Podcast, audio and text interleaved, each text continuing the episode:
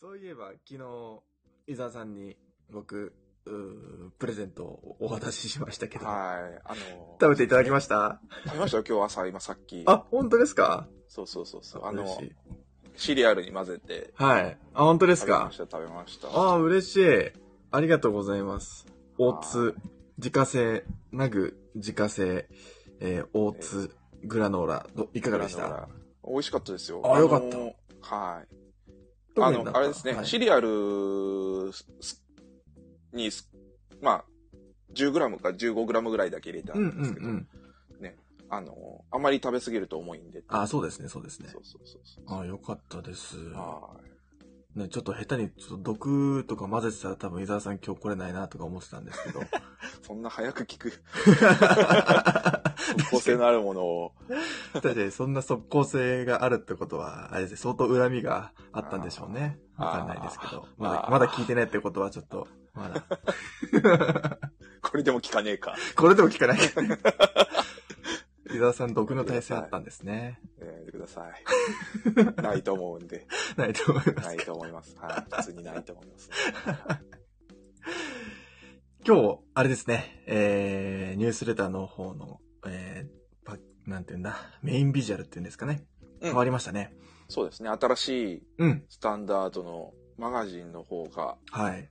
はい、発売される時に変わるんですね。ですね。はい。うん。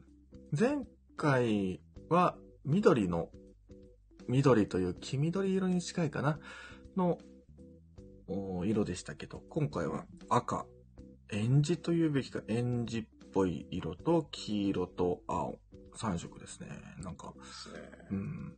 僕なんか、好き、好きですね、こういうの。こう、この色。はい。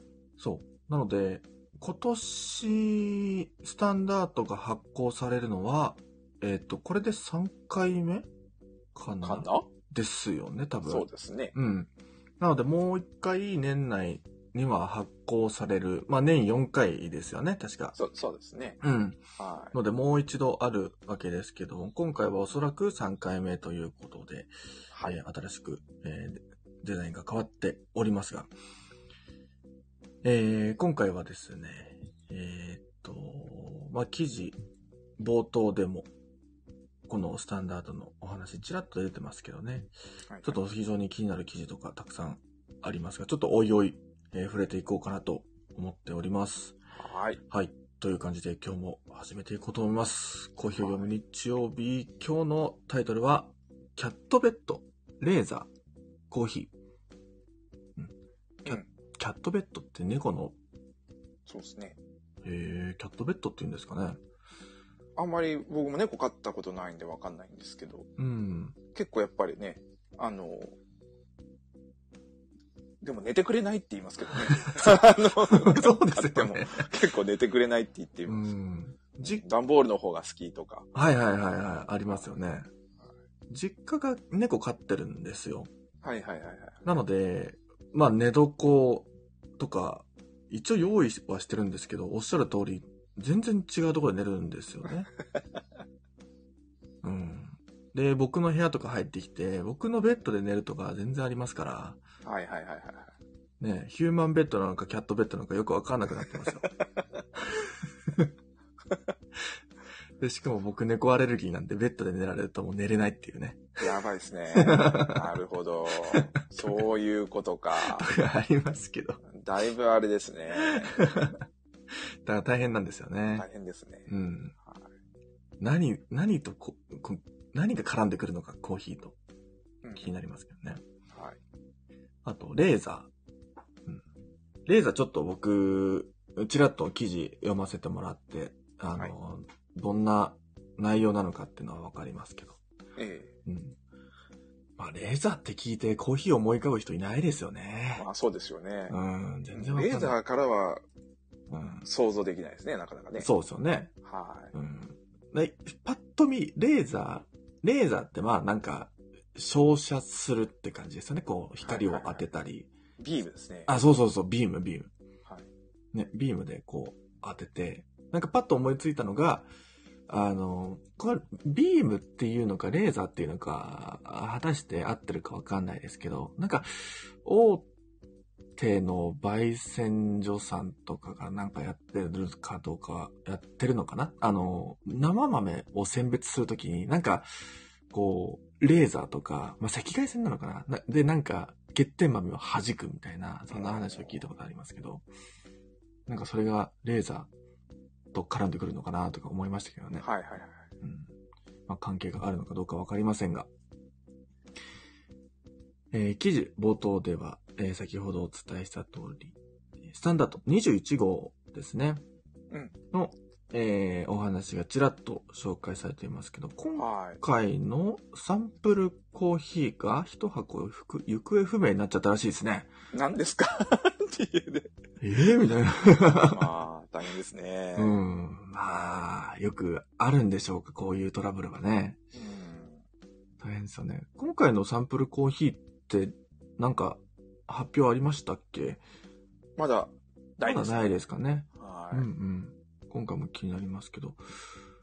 まあ、無事届いたってことなんですかね。この文章から見てみると。い。まあ、そうですね。無事届いたは届いたんでしょうけど、うん。なんかえらいバタバタしましたって話じゃないですかね。うん。はい。見つかったのか見つからないままとりあえず通関でもできないですよね。多分ねえ、そうですよね。多分できないんで見つかったのかなってういう。ん。うん、そうですね。か、一回変装したかなんかでしょうね。うん。はい。もう、海外に物を送る、送られる時は、もうトラブルが起きまくりですからね。今ちょうどそういう貿易関係のうん。勉強、勉強っていうか、まあ仕事関係で貿易の勉強してるんで、はいはいはい。あこんなんがあったらもうちょっと冷や汗、冷や汗もんですねっていう。ねえ、そうですよね。わかりますけど、うん。通関できないっていう。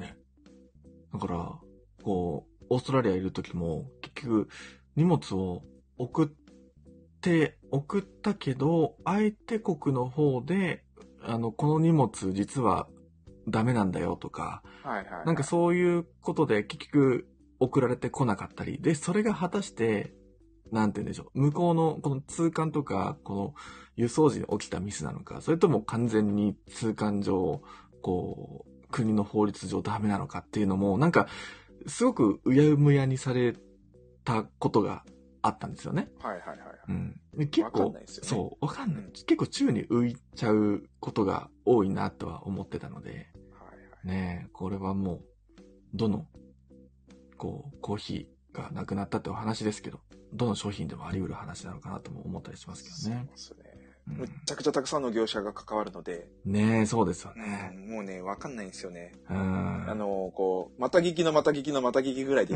そうそうそうそう。 わかんなないんんでかす、よ。あそこら辺で止まってるらしいよっていう話を聞いたみたいな感じですよそうね。そうそう本当にすごいことになるし、輸入って本当にすごいいろんな業者さんが絡んで、うん。大変なんですよね。ねえ、そうですよはね。今回も、今回もというか、えーまあ、僕焙煎最近勉強を始めたっていうので、あの、メイベコーヒーロースターさんの方で、まあ、雑誌が置いてあって、その中で、スコット・ラオさんっていう方あのー、スコットラウド。は。はいい、の本が置いてあって、これ結構、こう、焙煎の、焙煎本の中ではすごくいい本だよっていう、あの、評価を、評価、評価というか、評判を聞いてたので、これちょっと買ってみようって思って、で、日本だと売られてないのかな、売られてないというか、ちょっと高いので、こう、スコット・ラウさん、アメリカだどこだったかなどっか海外から取り寄せっていう形で買わせてもらったんですけど、はいはい。今のところまだ届いてないんですよね。うんうん1週間、2週間ぐらい経ってるのかな。うんうん。うん。なので、まあ別に僕いつ届いてもいいなとは思いながらも、うんいつ届くか逆にちょっとワクワクしてるんですよ ね。 この別にいつ届いてもいいっていうこの余裕な気持ちがある、余裕があるので、はいはい。逆になんか、いつ届くのかなっていうのは、あの、 ドキドキしてますけど。届くことを祈ります。届かないってことはないと思うんですけどね。そう、届かないってことはないと思うんですけど、うん、いつ届くかはわかりませんうねっていう、ん、年内に届けばいいかなぐらいって思って ます。だいぶこう余裕ですね。だいぶね、はいはそうですかねはい。そのぐらいの余裕を持っていけばいい。そう。いと思いますうよ。ん。まあ、そうではない、期限がしま、迫ってる方の方が多いと思うので、こういうど、プラスのドキドキはあまし味わえないかもしれないですけどね。こういう。うん。あとはなんか、えーオリジンプロフィールになんとシチリアが登場しますっていうことも書かれてますけど、はい。シチリアのコーヒー。シチリア島ですよねそイうですタリアの。シチリアのコーヒーってどうなってるんだろうって感じですね。ねえ、気になりますよね。イタリアでコーヒー栽培うん。してんのって、まあできそうな気がしますけど、なんかシチリアだったら。ねえ、こ、高いうし。そうそうそう、温暖なところでうん。作れそうですよね。そうですね。はい。でもまあ普通にし、普通にはできなさそうだし、うん。標高なんてないので、ないんですかね。高。い、高い山なんてないですからね。うんシチリア島ってちっちゃな島なので。うん。はい。ちっちゃいっつうとあれですけど、結構大きな島ですけど。うん。そうですね。だからどう、してるんだろうう。ん。イタリアではもう、ね、皆さんご存知の通り、エスプレッソ文化が非常に栄えてますので、コーヒーを飲む文化っていうのは非常にもう根付いているわけですけど、はい。逆にイタリアで、まあ、これ、ここではシチリア島でという形ですけど、このイタリアっていう自国でコーヒーを栽培するっていうことに関して、どう考えてるんでしょうね。このイタリアそうですねえ気になりますよね。うん。はい。まあ日本でもね、コーヒー栽培してるんですけど。あ、そうそうそうそう。その、イタリア人の方、イタリアに住んでらっしゃる方から見たら、そのシチリアで栽培してるってのはどういう、こうね、同じような雰囲気なのか。うんね。はい。だから僕らで言うと、こう、沖縄で作っていたりとか、はいまあ、小笠原でね、作っていたりっていうう感覚なのか、果たしてどうなのかってとこですよね。そうですよね。うん。うん。気になりますね。気になりますね。うん。でシチリアはなんか僕のイメージ、すごいレモンのイメージがありますけど。あで、そうですよね。うん。南部。レモンのイメージだと思いますね。そうそうそう僕もそうですね。うん。なんかレモンっぽいコーヒーができたら面白そいうでやすね。いやいや、それはレモンが入ってるでしょ。確 かに。そんなわけやね。はそうですね。はい。いつか飲めるといいですね、こういうコーヒーもそうですねはいい。。とりあえず雑誌を買って、うんうん。どういうものかっていでう。すね。もうそろそろ届くのかなえっ、と、届くのは、来週あたり。来週中頃より全国一斉発送だから、来週末ぐらいには届いてると思うんうんうん早ければそうですね来週末ぐらいに届くかなと。うん。はい。と思いますので、定期購読、もしくは、えー通常に購読、うー買われた方は来週あたりに、えー楽しめるのではないでしょうか。はうん。まあ、あとこのカフェでの長いっていうなんか記事もすごく僕気になりますね。い。はい。うん。あれですね。一杯のコーヒーで、うん。ど回れだ転、け入れるか。うん回転率を求めるのか、どうなのかみたいなね。そうですね。議論ですよね。うんん。これももうずっとカフェ、カフェのあり方についてっていうところにも関わってくると思うんですけど、ね。皆さんにも多分関わってくるというか、うん、そんな内容になってるんじゃないのかなと思いますけど、ぜひ雑誌の方で確認していただければと思います。という感じで、えーは世界のコーヒーニュース、This Week in Coffee いこうと思います。伝、伝統と変化の歩み寄りというタイトルです。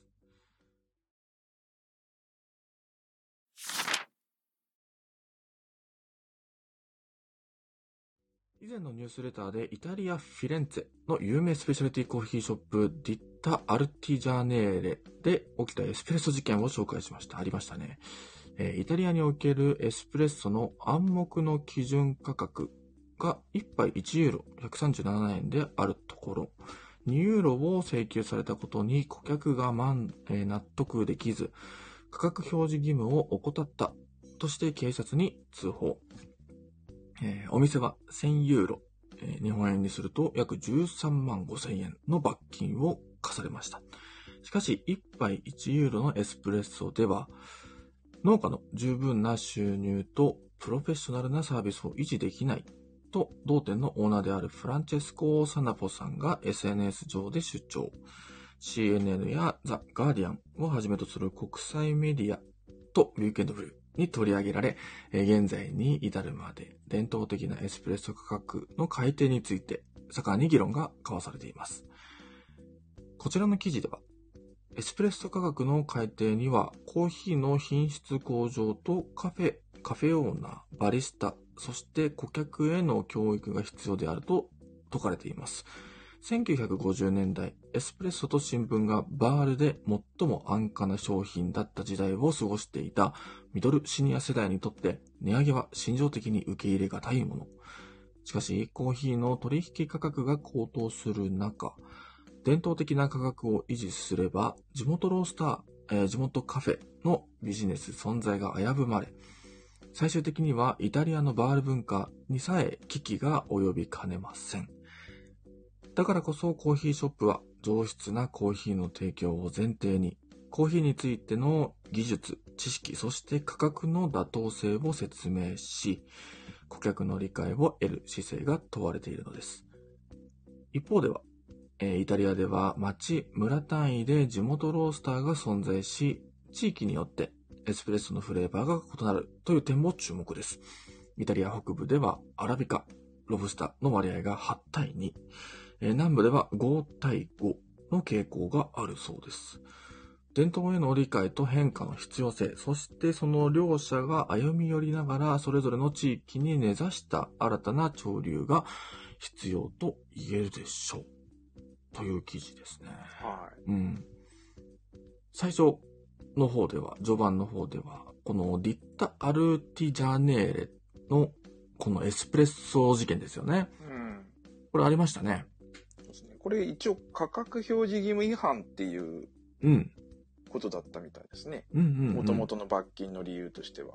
だから、うん。まあ、単にこの1、1杯1ユーロじゃなくて2ユーロ請求したっていうのが問題ではなくて、その2ユーロですよっていう価格表示が義務がの違反がありましたということだったんですよね。そうですね。はういん。まあ確かにね、という感じなんですけど、ただ、こう、なんていうんですか、この、元を、こう、どどんどんこう、その、辿っていくと、こうんのお値段の件に辿り着く。あなんていうんですか、その、価格表示義務だけじゃなくて、やっぱり、一杯1ユーロっていう、その、なんていうんですか、暗黙の了解がこう、守られなかったことで、お客さんが怒ったところが結局、うん、うん。辿り着くねって話だと思うんですけどね。そうですね。はういん。なかなかこう、エスプレッソ文化が日本には浸透、あまり浸透していないからこそ、なかなかこれは、え、そんな起こることなのとか思っちゃいがちですけど、う。うんんまあそれをどんどんどんどん辿っていくと、まあ結局はまあ、あのー書いてなかったからっていうところにはたどり着いちゃうんですけど、うん、でも、どうです皆さん、エスプレッソって飲まれたことありますまあ、伊沢さんはね、たくさん飲まれてると思うんですけど、大体お店って、日本のお店のエスプレッソって300円ぐらい、400円ぐらいですかね。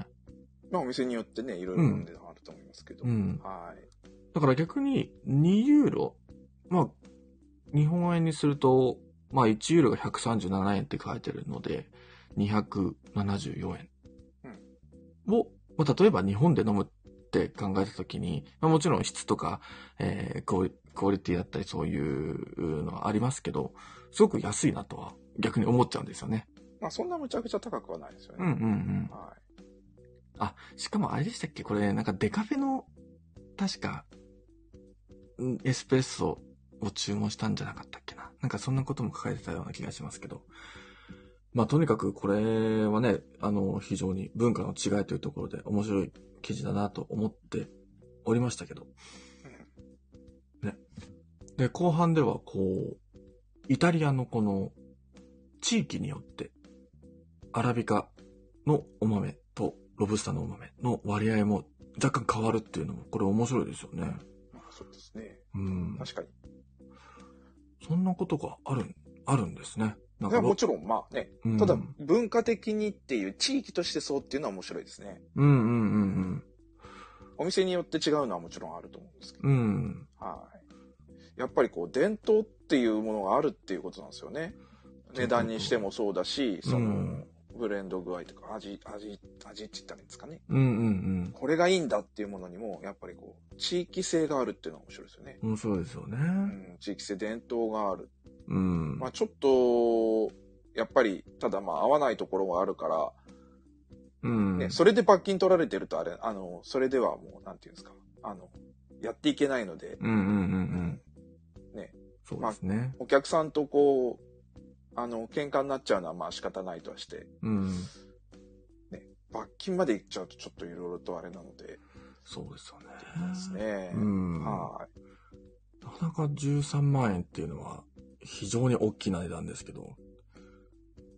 ああ、もうさんがそうですね。居酒屋で一人3000円ぐらいと思ってお勘定じゃない1万円ぐらいの請求が来たみたいな感覚だろうと思いますっていうのは確かにそうだと思いますね。そうです よね。あのあの、ぼったくりじゃねえかって言ってるんですけど、いやいや、メニューにはちゃんとそう書いてありますし、あ、本当ですね、みたいな、そう思ったりはうんっていう感覚なんでしょうね。ね、払えなくはないし、まあそうかもしれないけれど、うんっていう。うん。うん、そう、確かに。そんな感覚ですね。うん。確かに確かに。面白いですね。そう考えると面白い。はい。だからそうですよね。ですね。うん今回のこの、あれも、あのー、メニュー表って多分あんまないんですよね。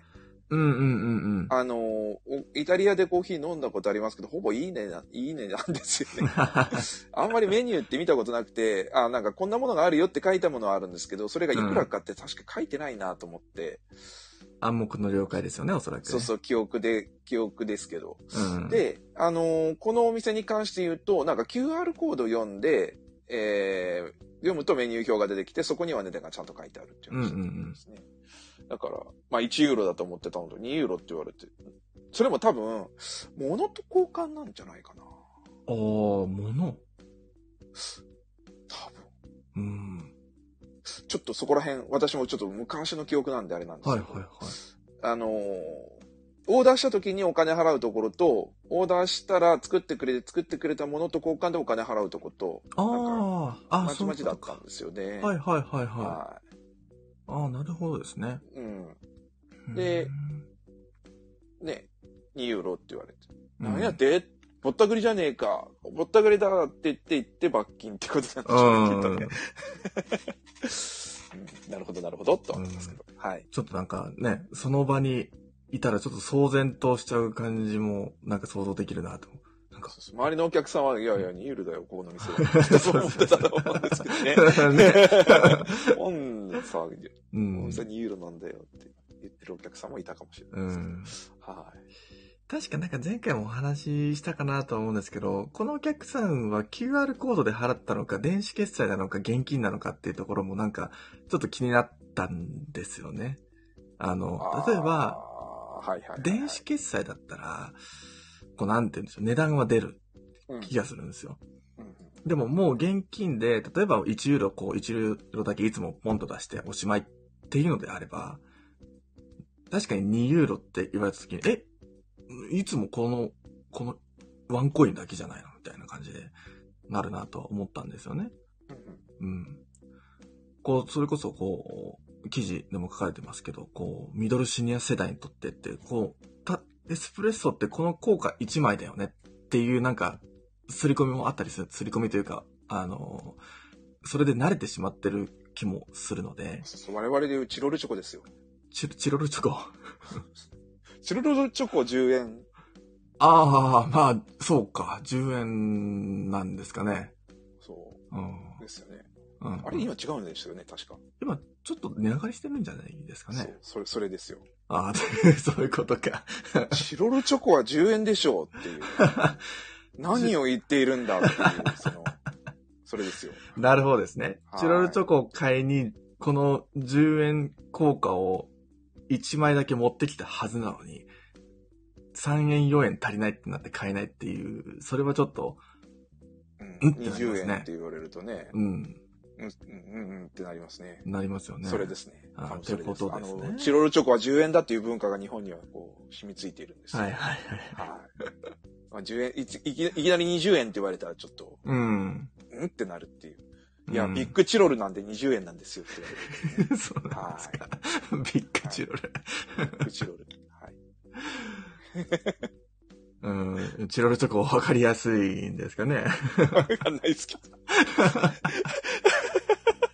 ほらモーさんもチロルチョコだもんねうんチロルチョコ10円っていうのはやっぱりうん、とか、うまい棒か。あ、うまいもんだってね値上がりしましたよね。確か。うまい棒は確か小さくなったんですよ、ね。そっかそっかそ値っか段。変わってなかった。削うらまれいたん棒だは20円かなんかじゃないですかおおーそっか。確か。あの、10円か、うまい棒。うん。そうそうそうそまあその分ね、小さくなってるっていうのは確かにありそうですけど。う。そう。だから、それはもう日本にこうむ、もう染みついちゃってうん。るから、それを値段上げるっていうと、えってなるっていうのと、なんかこう似てるのかな。そうですね。似てるっつって、なんかちうょんっと話になっちゃった。似てるかどうかはわか、な なんていうんでしょう。あなんかちっちゃのな話に なったけど。感覚として、感覚と して。そうそうそう。似たようなものが効果1枚っていうのとうんうね、んうん。効果1枚っていうのと。うん。はい。だから今回1枚エス、イコールエスプレッソ。イコール、んそこはイコールつかないな。えっと、 イコール白チョコって言いそうになりましたけど、そこはちょっと難しいですけど。そうそうそう。そんなイメージかな。うん。うんそうですねエスプレッソね、どうなんでしょうね。僕昔行った時はもちろんまだ QR コードなんてない時代なんで、うんうん。決済手段ってカードなんですよね。ああ、はいはい。で、もコーヒー屋さんって行ったらみんなカードなんか払ってなくて、やっぱりユーロ、だユーロ、ね、1ユーロのこう効果をペッて出して、エスプレッソ飲むっていう風なしところだったんですよ。ずっと見てたうら。んうんうんか。ら今もそうなのかなと思いながら。うん。はい、で、出したら、足りねえよって言われるから怒られるっていう。うん。うん、チロルチョコ持ってて10円出したら足りないよって言われるっていうね。そうですね10、うん、11円だよって消費税かと思いながら。 そうですね。消費税かっていう。世相を表してるという。まあそんな感じですね。うん。でも逆に、あの、まあ、これはに、よく僕感じることなんですけど、あの、コンビニとかで、まあ、支払い、決済済ませるときって、大体僕、うんパスも、まあ、交通系のうん。ものを使うんですよ。はい。で、値段って、あんま気にしたことがないというか、あ、なんかこう言っちゃうと語弊がありますけど、こう、まあ、パン一つを買おう、なんか食べたいなって思った時に、うんあましこう、大体コンビニって相場が決まってるじゃないですか。パン、うんまあ、100円から150円、高いのだと200円ぐらいのものがあるって考えた時に、値段ではなくこう、何を食べたいかで決めるんですよね。で、そのままレジ持ってって、あの、店員さんのいくらですっていう声も聞かずにピッてやった時にやっと値段が、値段がわかるみたいな感じなんですよね。うん。うんはいはい。うんこう、なんて言うんでしょう。値段、子供の頃は、いくら必要なのかっていうことを、まず意識して何が買えるかっていう感覚だったのが、今なんかちょっと逆転してるなって思ったんですよね。うんうんうんだからコーヒー屋さんでもたまに、こう、なんだろう、もう、あ、これ、これめっちゃ飲みたいから飲んでみよう。えー、めちゃくちゃ高かったり、うんあとの、後々めちゃくちゃ高かったりするみたいな現象も起きたりしてて。まあもちろんそれはそれで、それだけ、あの、いい体験ができたっていうので、もうそのもちろんその分は払いますし、その値段に関して何も文句はないんですけど、なんか昔と感覚が、こう、電子決済によって変わってきたなっていう感覚はあって。うんわかんないですけど、向こうでは、それこそもう、まだまだ、こう、効果、現金っていうのがずっと根付いていて、あんましこう、電子決済っていうことが行われないカフェだったとしたら、まあそういうのはないかもしれないですけど、なんか、こう、僕みたいに、こう、支払った後に値段がわかるみたいな。で、その時に、あ、こんくらいするコーヒーなんだっていう、ちょっとしたなんか逆転現象じゃないですけど、そういうの感覚を感じてる人もいるのかなとも思ったりしました。この記事読んで。ああ、なるほど。うんなんかね、わかんないですけどね、あの、僕も最近、最近というか、前行った時はスペイン行ったのが2019年とはいはいはかいなので、そそれがヨーロッパ行った時最後ですけど、うん。その時にまだ電子決済とか全くなくて、うんうんうん。基本はカード、うんうんね、クレジットカードの決済が基本だったんですようん。うね。ん。だから、みんなカードですけど、でもカフェでカードで払ってるんじゃなくていなくて、うん。基本はもう、ね、カフェだと効果で払う人が、カフェ以外だともうほんと基本的にはまあ、電子決済というか、あの、カードで支払ってる人が多かったから、うんうんうんあの、似たようなことはあるかもしれないんですけど、はあの、カフェではやっぱり効果で払ってる人が多かったので、い。うんうん。そういう意味では、あれなのかもしれないですね。あの、そうえ。っと、ううんん。あんまりその、感覚としては、うん。ちょっと違うのかもしれない。もしかしたら、電子決済とかで払っていれば、気がつかずに2ユーロ払って終わってたかもしれない。あー確かに確かに、それはありますね。 あるかもしれうん。ない。うん、だからそんな感じかもしれないですね。うんもしかしたらね。うん。なんかそんなイメージですね。今どうなってるんだろうな。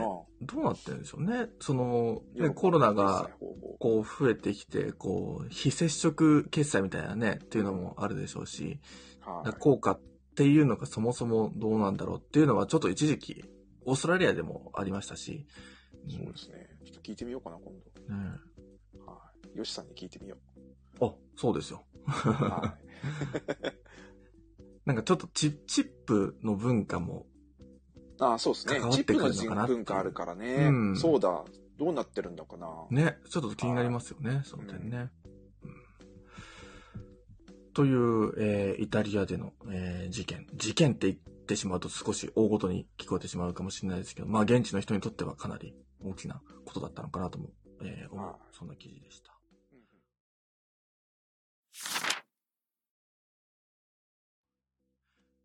えー気になるニュースです。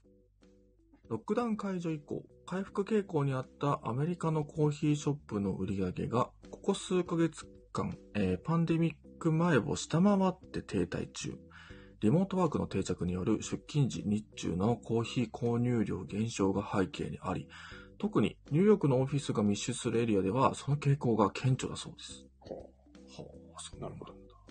うわかる気がしますね。うん。うん。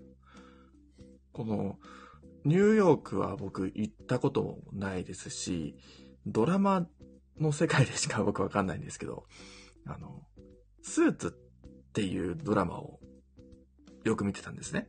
はい。えー、Amazon プライムで、えー全部今見れるかなスーツっていう法律系、法律の、えードラマなんですけども、シーズン9とかまであある、シーズン8かなまだすごく大人気の、えードラマなんですけど、ニューヨークを舞台にしてるんですね。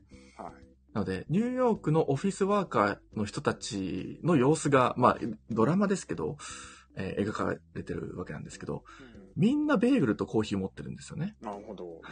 グルトコーヒーなんで すね。そう、ベーほグルうほうほうほう。はっていうイメージがものすごくあって、い。だからここ、この記事のこのニューヨークのオフィスが密集するエリアでは、っていうのは、なんか、 なんとなくその映像が浮かんできて、うん。うん。あ、コーヒー買う人も少なくなっちゃったのかなとかベーグルも減ってるのかなとか思っちゃいますよね。そうですよね。だから、結構やっぱり外に出てたから、カフェでコーヒー買ってテイクアウトして会社に持ってってっていうことやってたけど、うん。出勤しなくなったら確かになうんっていうね感じですね。そうですよね。うん。だから、こう、ネットショップをやってるお店であれば、もしかしたらそっちで売り上げが伸びたりっていうのもあるかもしれ豆ない。売りですね。うん、ああ、そうですうねん。まあそう豆売りはね、確かうんに逆に増えてるっていうところはあるかもしれないですね。うんうんそうそうなればこうバランスが取れてると思うんですけど。うん。うん、ただね、あれですよ。豆から入れる人、うん。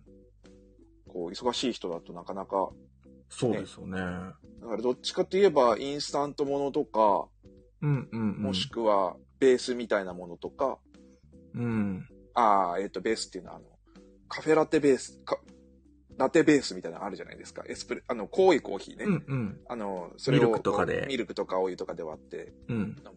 ああいうものが、なんか、手軽にできるものとか、もしくはコーヒーメーカーとか売れてるのかなっかもしんないですよね。て思ったりしますね。うんは特にね、こういうニューヨークのオフィスワーカーの人たちなんてもう、早歩きが通常の2倍ぐらいすごい世話しない感じの イメージが、むしろ走ってるんじゃないかみたいな。それぐらいなんか忙しそうなので、そんなコーヒー入れてる余裕なんてないよとか、い。そう。うん、ありそうですけどね。なんか、そんなイメージがちょっとうん。ありますね。うん。はい。だからそんな彼らがゆっくりコーヒーをお家で飲むんでしょうかっていうのは気になるところですね。ね、どうなってるんでしょうね。だからそう、だからお店の売り上げが減っちゃって、うん。うん。っていうのはね、あまあ確かにと思いますようんうね。んうやんっぱそのぐらいリモートワーク、まあ働き方変わってきてるんでしょうね。そうですね。うん。また、それこそ、えーニューヨーク市外に出て、えー少しのんびりとしたところで働くっていう方もいらっしゃるでしょうし。そうですね。うん。うん特にね、ニューヨークなんか地価も高いから、うんうん中で、こう、ね、えっと、住むのも大変だしうん。、そうですよね。はい。ちょっと離れたところで、リモートワークっていう、うん。いいですよね。はい。そう。僕ももうずっとリモートワーク、今はだいたい週1か2ぐらいで出社してるんですけど、はい。えっと、それ、ずっとリモート、それ以外はずっとリモートワークで。うんうんそうですね。うんだからコーヒーも、実は出社する時も自分で朝入れて持ってくようになっちゃったんですようん。ね。おー、そうなんですあね。んまり外で買わなくなったっていう。うんうんそんな感じですね。うんだから、わかるなと。昔ね、出社してた時は、コロナになる前は、あの、昼休みにコーヒー屋さん行ってコーヒー買ったりとか、うん。うん。セブンイレブンでコーヒー買ったりとかして、会社持ってったりとかしてましたけどうんうね。んうんう。ん。だから、分散されたんでしょうね。こう、減ったというよりかは、今まで、こう、まあ、例えばニューヨークだったら、ニューヨークにめちゃくちゃみんな密集してたものが、分散されて、地域のところに、地域のコーヒー屋さんだったりっていうところに、あー逆にお金が落ちていったりとか、落ちていくっていうのはあれですけど。それは聞いたことありますね、確かに。その、住宅地にあるコーヒー屋さんの売り上げが伸びて、うん。実は、うん、リモートワークになって昼い家にいるから買いに来たんだよっていう人が結構いるんですよって話聞いたことありうますんうんね。うそれはん。はい。そうそう、あのー高円寺の、あー東高円寺のニワトリコーヒーでも、やっぱりお昼休みとか、あの、休憩がてら来るっていうお客さんは少なからずいる、いらっしゃるのでうん、そうですようね。ん。で、オフィスはどこにあるのって聞くと、やっぱ東京なんですよね。うんうんうんでも、えーそこまで別に毎日行ってるわけじゃないしっていう感じだったので、まあ、より確かに確かにローカルな店舗に、えーきより近所のお店に、もしかしたらお金がいってるのかもしれないですね。うん、そうですね。確かに。うんかもしれないですね。はい。うんうん次の記事です。非営利団体 I'm Not a Barista が2組のコニカルバを採用したマニュアルグラインダー、モーメンテムのクラウドファンディングキャンペーンを実施中。その売りはそれぞれダイレダイヤル式で簡単に調節できる2組の刃と内蔵されるふるいによる引き目のコントロール性。お2段階あるってことですかね。あのーこコニカルバっていうのは、まあ、歯歯の形の、こういうの、なんていうんですか、歯 の形状のうす名前を言ってる。るんですけど、うんはい。なんですけど、普通はね、1個しかついてないんですよね。うんうんうん普。通のグラインダーって1個しかついてなくて、それでこう、あの、コーヒー豆引くんですけど、これが2つついてると。要するに、1回粗挽きして、あーその後、細か引きするっていう、すごい。 2回、 2ます回よ引くのを1つの器具で済ませてしまうっていう感じ。そう。うんで、これが手引きなんですよ。手引きですね。そうですね。あの、去年の SCAJ で、あの、切り舞いっていう、うんうんうえっん。と、電動グラインダー、大きなやつですね。大きな電動グラインダーが展示されて、それは二度引きだったんですけど、それは電動なんでいいんですけど、うんうん。今度のやつは手引きで二つなので、結構腕力つきそうですね。手引きなんですよね。うんまあそこはなんかいろいろあるのかもしれないんですけど。そうですね。簡単に引けるような工夫がされてるといいんですけど、筋トレされる方にはもしかしたらいいかもしれないですねね。え、ま あね、重いですよね、多分ね。ああ、確かに重普そ通う。にこう。引く力はそんなか。変わんないんじゃないかなとは思うんですけど。確かに一回引いた後はそんな、もう、もうく、ねこんなになってますからね。うんうんそっかそっかああ、でもまあ、その一時的にはこう、うん、そんななんか、むちゃくちゃ、あの、力かかりそうではないですけど、うん。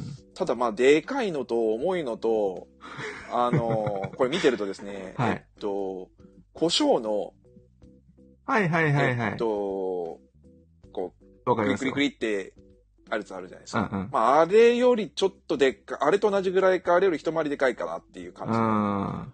あの大きさなんですよね。で、えっと、さらに下にこう網がついてて、はいはいはい。えっと、微粉をこう分離するような仕組みがついてるっていう。うーん。これもすごいんですけど、すごいですね。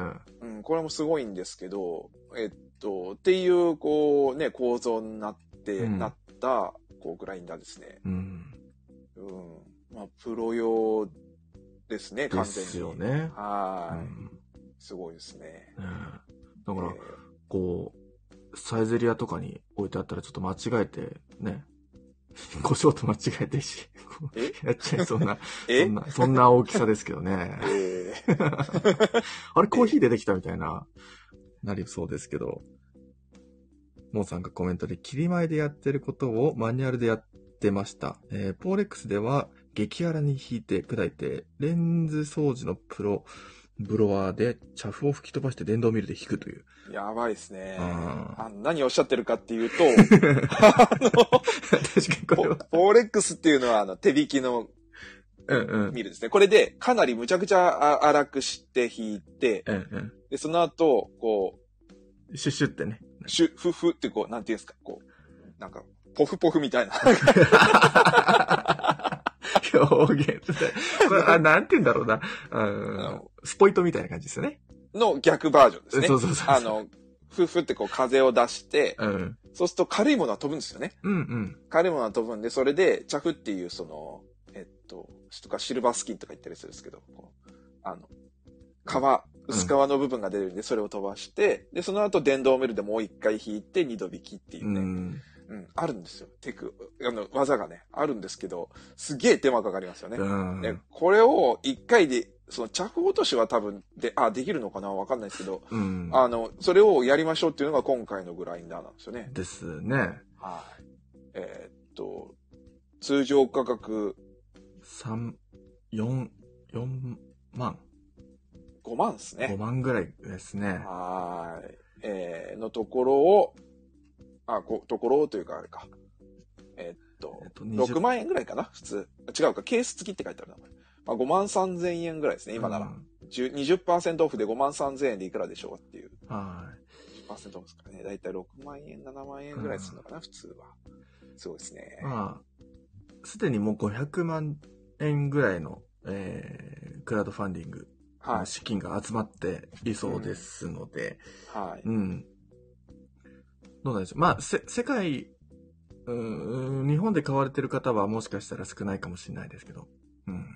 ねまあ、一回試してみたいかなっていう感じですね。はい。そうですね。うん、SCAJ 試してくれたら、ちょっと触りたいかなっていう感じですね。ですねでかいんだな、とにか く。大きいからな、うん持っていくわけにはいかないし。うんね、なんか、あの、手引きのミルって軽い方が嬉しいかなとも思ったりするんですよね。あの、キャンプとか、僕なんか特にそうですけど、キャンプとか、山とまあか持ねち、運ぶ人はね、俺多分持ち運ばないっすよ。ですよね。まあ、それ前提ですよね、多分ね。そうそうそうそうそう。うん。SGAJ で見れるといいですね、これはね。いやまあ、どうだかわかんないですけ ど。あのどうだかわかんない見れですけかもしれないどで。すけうどね、んこれは。キックスターターのレベルなので。ああ、確かにそうですねち。ょっとそれですね。はいわかんないですかね、これ。形状が複雑すぎて、大丈夫、壊れたりしないかなとか、うんいろいろ心配がちょっとあって、ちょっとメンテナンスもね、大変そうですよね。そうです少ねしこ壊れないかなと思ったりとかして、ちょ、ちょっと、あの、まだこれは様子見って感じですね、うんうんうん私は。はい。はい。えー次の記事です、ねまあお値段もお値段だし。ははいい、はい、はい。えー農業を通じて不登校引きこもり当事者の支援を行う沖縄の NPO 法人うやぎが同県ナシロコーヒー園とタッグを組みクラウドファンディングをローンチ調達した資金は引きこも引きこもり当事者及びその家族へのコーヒー栽培キットの提供やコーヒー園での、えー就労支援に使われる予定です、うんえーこの取り組みですけど、えー、ナシロコーヒー園さんはか。これどこのコーヒー、え、どこら辺にあるんだろうな。沖縄、まあ、いくつかコーヒー農園、えーあると思うんですけど、このコーヒー農園さん初めて聞きましたね、僕。い。いっぱいあるんですよね、実はコーヒーの、うんで南側だと思うんですけれども、うんうん。あ、違うか、北側か。北。北側だと思うんですけれども、はい、あの、ね、えっと、ちょっと山があるじゃないですか。うんうん。あの辺に、あの、結構コーヒー農園を作ってらっしゃる方が多いんですよね。うんうん。はやんばるの、やんばるの森ですよね、おそらい。くね。はい。北側の、えっと、山の斜面ですね。そうしないと台風来た時に全部飛んで、ね、大変なことになってしまうう。んうんううん。ん山の斜面とかで風よけられるところ。そうですね。はい。一応、こう、クラウドファンディングのページ見てみると、えー、これビニールハウスではないかな。ちょっとしたこう、網の、えー、ハウスっぽくなっていますけども。僕が行ったコーヒー、沖縄のコーヒー農園さん、中山コーヒー農園さんなんですけど、結構、あの、山の谷っていはうい。のかはない。は。いはい。にあって、敷地もすごく広かったんですけど、うん、ちょっとしたこう、なんていうんだろうな、盆地とまではいかないですけど、その山に囲われていたところにあったので、まあ確かに伊沢さんのおっしゃる通り、こう、風を避けるというか、台風を避ける対策もされてるんだろうな、っていうのは、えーありましたね。そうですね。うん中山って書いてあるんで、やっぱまあその辺ですね。うんう名ん護市中山なので、まあその辺ですうね。ん確かに。はい。えー次の記事です。スタンダードジャパン15号ロブスタの最高にも登場したアメリカを拠点にベトナムコーヒーの文化を発信するブランド、えーニュ入園かなコーヒーサプライが世界初のベトナム産ロブスター100%の RTD コールドブリューを発売。はい。そうですねこれ。ロブスターがそうなんですよ。これ RTD ってな、なんなんでしょうね。うーん。これ名は、前だからわかんないであ、すね。名前か。 うなんんでしょうね。コールド、えー、ベトナム産のコールドブルー。すごいパッケージかっこいい感じですけど。そうですね。うん。別にパッケージには RTD とは書いてないですね。うん、そうですね。はい。うん。アメリカを拠点にベトナムコーヒーを発信するっていうのもまたすごく魅力的な点でますあね、ね。市場がすごいですからね、アメリカは。うん。うん。缶コーヒーなんですね。確かにそうですね。うん。あーこうね、ファあの、ペットボトルじゃなくて缶コーヒーなんだなと思ってちょっと見てました。缶ですね。うん。あんましこう、アメリカで多分缶コーヒーってあんまないんじゃないかなと思うんですけどね。こう、あえて噛んでいくんだっていうか。そう、缶なんだなと思ってちょっと見てましたね。うん。はい面白いですね。どうなっていくのか気になりそうまですすね。ね。はい。えー次の記事です。ドイツ、デュースブルク大学の研究チームがピコセカンド、え1兆分の1秒で点滅する専用のレーザーを放射し、約3分間でコールドブリューを作ることに成功しました。ちなみにこの研究チームは以前超音波を活用したコールドブリュー作りに取り組んでいたらしく、コーヒー熱半端なさそうです。そう。これよくね、よくわかんなかったんですけどうん、 あの、レーザーを当てるとなんで3分でコールドブリューができるのかっていう。うこれをボコボコに砕いて、ことなんですかこわかんないんう、えですけ全然わかんないですね。ど。はピコセカンドっていうワードがちょっと僕の中ではパワーワードすぎて、いいですね。ピコセカンドっていうんだ。1兆分の1っていう。これ面白いですね。い。ナノピコじゃないですか。ああ、ナミリノ。ナノピコですよ。なんです違か、うそれ違う。ナノはわかりますけど、ピコは初めて聞きましたよ、僕。え、まあいいや。 そんな、僕、ピコ太郎ぐらいでしか聞いたことないですよ、ピコは。 1兆分の1太郎です か1。兆分の いい1じゃないだですろ。か。いいですね。あ、それを狙ったのかな1兆分の1太郎。うん。うんまあ、狙ったとしてもわけわかんないですけどね。で、 その、その頻度で点滅するレーザーを放射することでコールドブリューができるらしいっていうのは、もう本当よくわかんないですね。加熱してるってことなのかなうーん。金わかんないですね。わかんないでですすよけど、ははいい。なんか加熱してうんぬんって書いてあるんで、うん。まあ加熱して、一瞬で加熱し、でもどうなるんだろう、そんなん。美味しいコーヒーができるのかどうか知らないですけど。なんか加熱したら、本当安直な考えですけど、ホットコーヒーじゃないのとか思っちゃうんですよね。うん加熱じゃないのかな する可能性があります。それを防ぐためにパルスレーザーを使用しますって書いてあるから、加熱しないようにパルスレーザーをつく使ってる。うん。だから5度ぐらいしか上がりませんでしたってことを言ってるのか。ああ。はい。だからコールドブリューなんだと言いたいわけですね。えそういうことはい、かそう。いうことですねう。ん。はいどうも多分砕いてるんじゃないかなって話ですけどね。はいはコーい。ヒーを。はうーん。い。うん。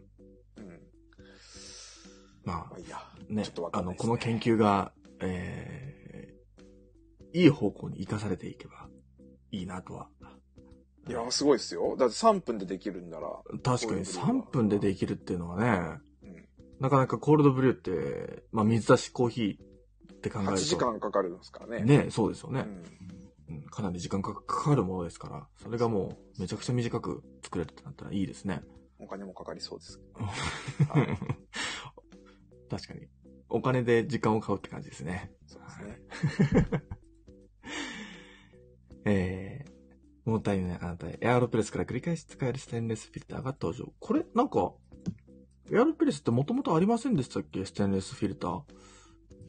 なんなんか、かあったような、ないようなっていう。これあれですね。エアロプレス正式に出したってことかもしれないですね。ああ、なるほど。うん。今まで別メーカーさんとかが作ってたものがあったけど、これはもうエアロプレス社、社なのかわかんないですけど、エアロプレスが正式に作った、えーフィルターですね。はい。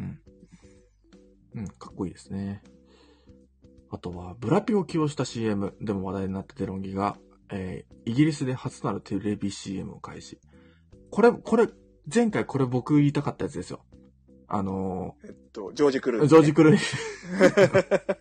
ジョージ・クルーニーじゃなくて誰かがなんか、ネスプレッソの CM やってたんじゃないかってのは、これの勘違いでしたね。デロンギにブラピが登場したっていう はいはい。うん、記事でしたね。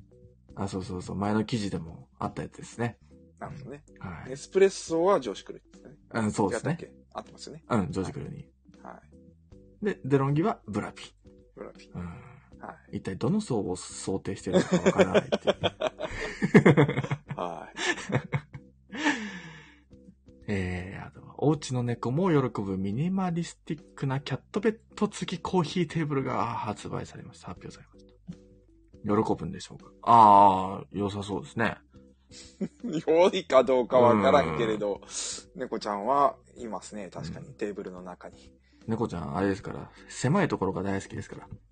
そう。うん、なんでか段ボールが好きですよね。段ボールも、あれですよ。あの、爪研ぎしやすいっていうのと、あとあれですね。この中に入って狭い空間を楽しみたいっていうため。そう。なんかちょうどいいサイズの段ボールがあれば、うん。それが一番いいっていう。ね。っていう話を猫さんから聞きました。いや、僕は、あ、わかんない。 はい。絶対テーブルの上にも乗りますね。あれ、不思議ですよね。なんか高いところに登りたがる習性っていうのはありますけど。うん猫はねあの、なんか飼い主との目線の先にいたいっていうおー。習性があるらしくて。あ、そうなんですね。で、パソコンをやってると、パソコンの画面と飼い主の間に入りたがる。ああ、それよく見ますね。うん。そうするとキーボードがあるんで、そこに寝ちゃうって。あれ、 あったかいですしね。えやめてーってなうる、ん。ね。かわいいですね。ああ今週のコーヒーは山口県の、これなんていうのかな、猿コーヒーロースタリーさんですね、紹介されております。なんて読むんだサイかサイ。サイな。。はい。うん。あの、メーベコーヒーさんでも、このメーベの、王の上の、なんて言うんだったっけな、ウムラウトですね。ウムラウト。うん。はい点々がついているものですね。そうですよ。えっと、メタットの、メタットっていうのはそのメ、タットはい。エチオピアにある、えーコーヒーの会社さんなんですけど、うん。そこに、まあ、の、えー日本唯一の生豆販売契約会社。ほう。そうなんですね、と思うんですね。はなんかい。、生成処理も、うん。と、ね、エチオピア現地で、で、うんうんうんと生成処理もか関わっていると。これは、ですね、そうなんですね。品種、品種がすごいですね。74112っていうこの、こんなんばっかしですよ。う。うんん、全74は1974年っていう。ああ、そういうことか。はで、い112は番号ですけど、はいはい。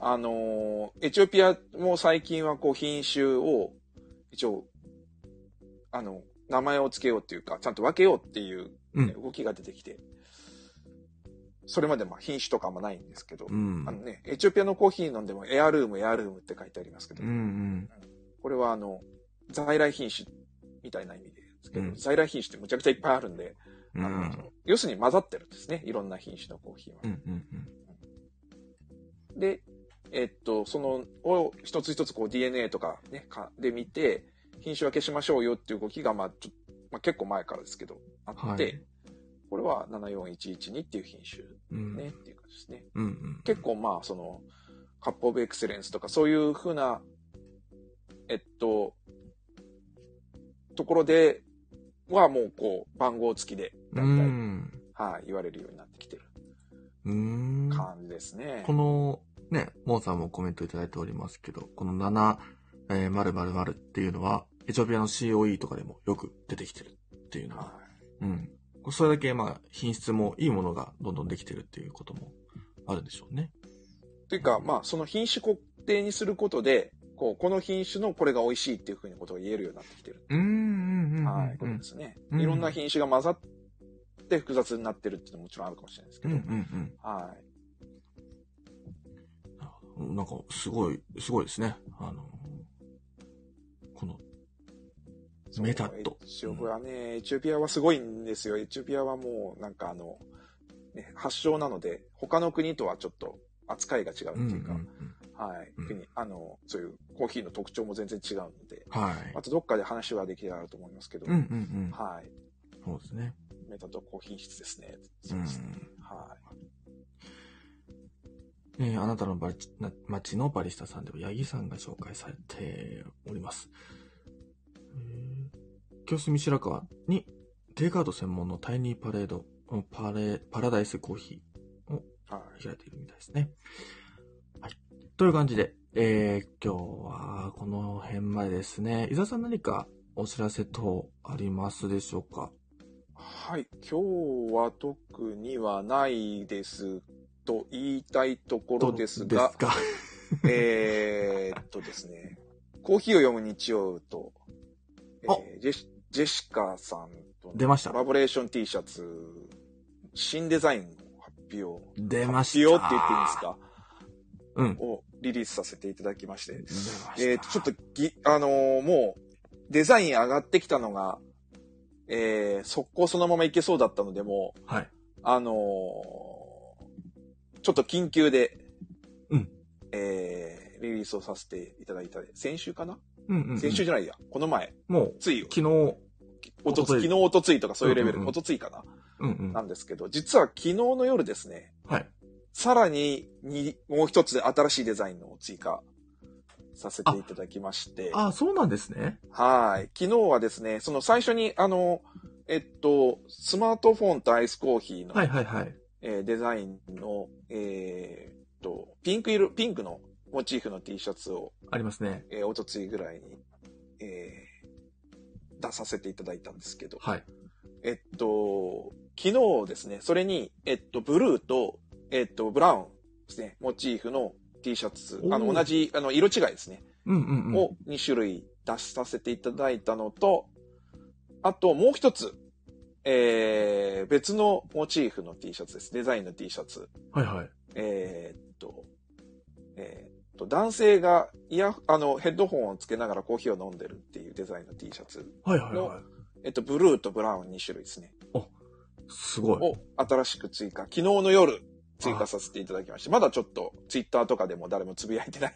あうんうんうん の、もう昨日の夜い急いでやった感じなはんいではいはでい。な、なぜ急いでるかというとですね、えっ、と、今日まで、その、発売してるすずりのセール中で T シャツが1000円オフなんですね。あ今ー日セールの中夜で。まで。ははい。なので、急いで発表したくて、えー、急いでやりました。昨日の夜、頑張りました。 1000円オフですね、これは。 1000円オフはでい。すね。まあ、定期的にやってるんで、そういう、おあの、すずりはね、うんうん。あるんですけど、この機会に買っていただけるといいなと思って。はで、一応、最、あの、最近出した T シャツは、通常のスタンダードのものと、うんヘビーウェイトっていうちょっとこう、生地の厚いものですね。い。うん。あと、ビッグシレートっていうちょっと、えっと、大きめの、うんうんうん。に、だらっと、オーバーサイズか。オーバーサイズ、オーバーサイズっていう、ちょっとだらっと切れる大きなサイズの、うんえー、3つの型で、えーっと、出してますと。うんいうのと、あと、えー、と、一つだけですね、ちょっと高いんですけど、フルグラフィックっていう T シャツを出してて、えおーはいー、そはいの、一番最初に出した、その、えースマートフォンとアイスコーヒーのモチーフのものですね。はい。で、これは、えっと、後ろ、背面の右下に、えっと、ワンポイントモチーフをああ、ありますね。配置した T シャツを1枚。うんうん。これは、ちょっと、あの、設定に 時間がかかるので、時間がなくて、あの、他のものがちょっとできてないですけあど、あピンク色のモチーフのものだけ、えっと、それを一つ追加したのありますねと、あとステッカーですね。はいはいははい、ステッカーもちょっと増やさ、あうんの、うんうん数増やしさせていただいたという感じで。はい。あの、ぜひですね、あの、1000円オフ、今日の、えっと、今日、本当に今日までですねい。。ですね。今日までですね。はい。なので、えっと、ぜひ、チェックしていただけると。まあ、あの、えっと、気に入ったものがあれば、ハートマークを押していただけるだけでも、はすごく嬉しいので。い。もうすでに僕、めちゃくちゃ押しまくってますので、ああ、ありがとうございます。はなんか一つ300いいねぐらいついてますよ。い。 なんでだなろんうで。だろうわかんないです。わかんないですけわどかん。ないですけど。 はい。という、皆さん、いいねはいくらでも押せますから。いくらでもっていうのは一人何回でもっていうん何です回でよも。ね。うん減るもんではありませんからね。はいあの今の時にいいねをしていただけるといいかなと思います。はいというところですね。まあ、できれば、まあ、あの、で、これちょっと、うん、そうですね。僕も、あの、い一つ、こんな早く次のデザインが出ると分かんなかったんで、うんうんうん。自分の、あの、最初にピンクモチーフの T シャツを買ったりとかはいはいはい。してますので、うんはい。えー、ねすずあり、のーうん。今回のデザインもすごいですね。うん。うん、かっこいいデザイン。かっこいいですね。はーい。いい夏っぽいアイスコーヒーのデザインを、あの、ジェシカさんが書いてくれてですね。うん。これはい男性は、これ耳に携帯、電ヘ話ッドしてホンるですね。あ、ヘッドホンか。うん、ヘッドホンを耳に当ててっていう。ああ、なるほど。はああ、いいですね。い。アイスコーヒーを飲む。はいはいはいなんはで、グッドミュージックウィズコーヒーティーっていうふうに名前をつけたんい。です。なるほどですね。ど。はいいですね。かっこいいですね。い。なので、えっと、こう、そうですね。これ名前考えてるのは僕が考えてるんですけど、はいはい。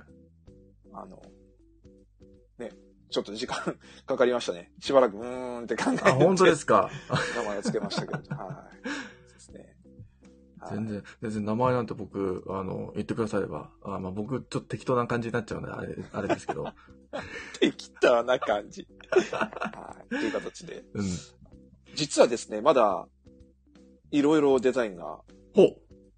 あるんですよ。まだそれ、まあ、ジェシカさんがね、あの、書いてくれた候補のデザインがいくつかあるので、もしかしたらそれも出てくるかもおおしれないですけど、多分1000円オフに間に合うのはここまでだと思ううんのうんで、うん。はい。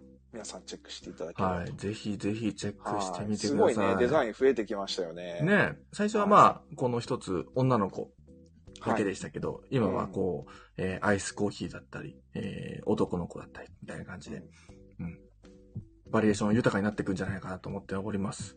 はねい。気になれば。そうですコーヒー、ビート、ユア、ハートで、すずりで検索してもらえたら。そうですね。うんもしくは、あの、えっと、えー、ツイッターね。うんツイッターで、えっと、コーヒーを読む日曜で、うん。はい。えリツイートつぶやいておりますのはで。い。あ、ちょっとトップはに、いトップに、プロフィール固定しちゃおう。うん。そうですね。はいあのーなので、そちらからチェックしていただけるというのかなとはい。思ったりします。うんはい。ね、これを着て、SCAJ とかね、着てたら、もう、声かかりまくりですよ。えー。そうですね。うん。少なくとも二人には声かけられますからね。それ、それ、それって 言いますからね。 あれそれ、それ、ぜひ仲良くなりましょうってなりますよ。はい。ちょっとナンパみたいになっちゃいますけど、 はい。という形で、皆さんぜひチェックしてみてください。はい。という、ちょっと紹介をさせていただきました。ははい。ありがとうございまい。す。よろしくお願いします。はい。はいという感じで、えー、今日はこの辺ですかね。この辺でおしまいにしようと、はい、はい思います。えー、伊沢さん最後までありがとうございました。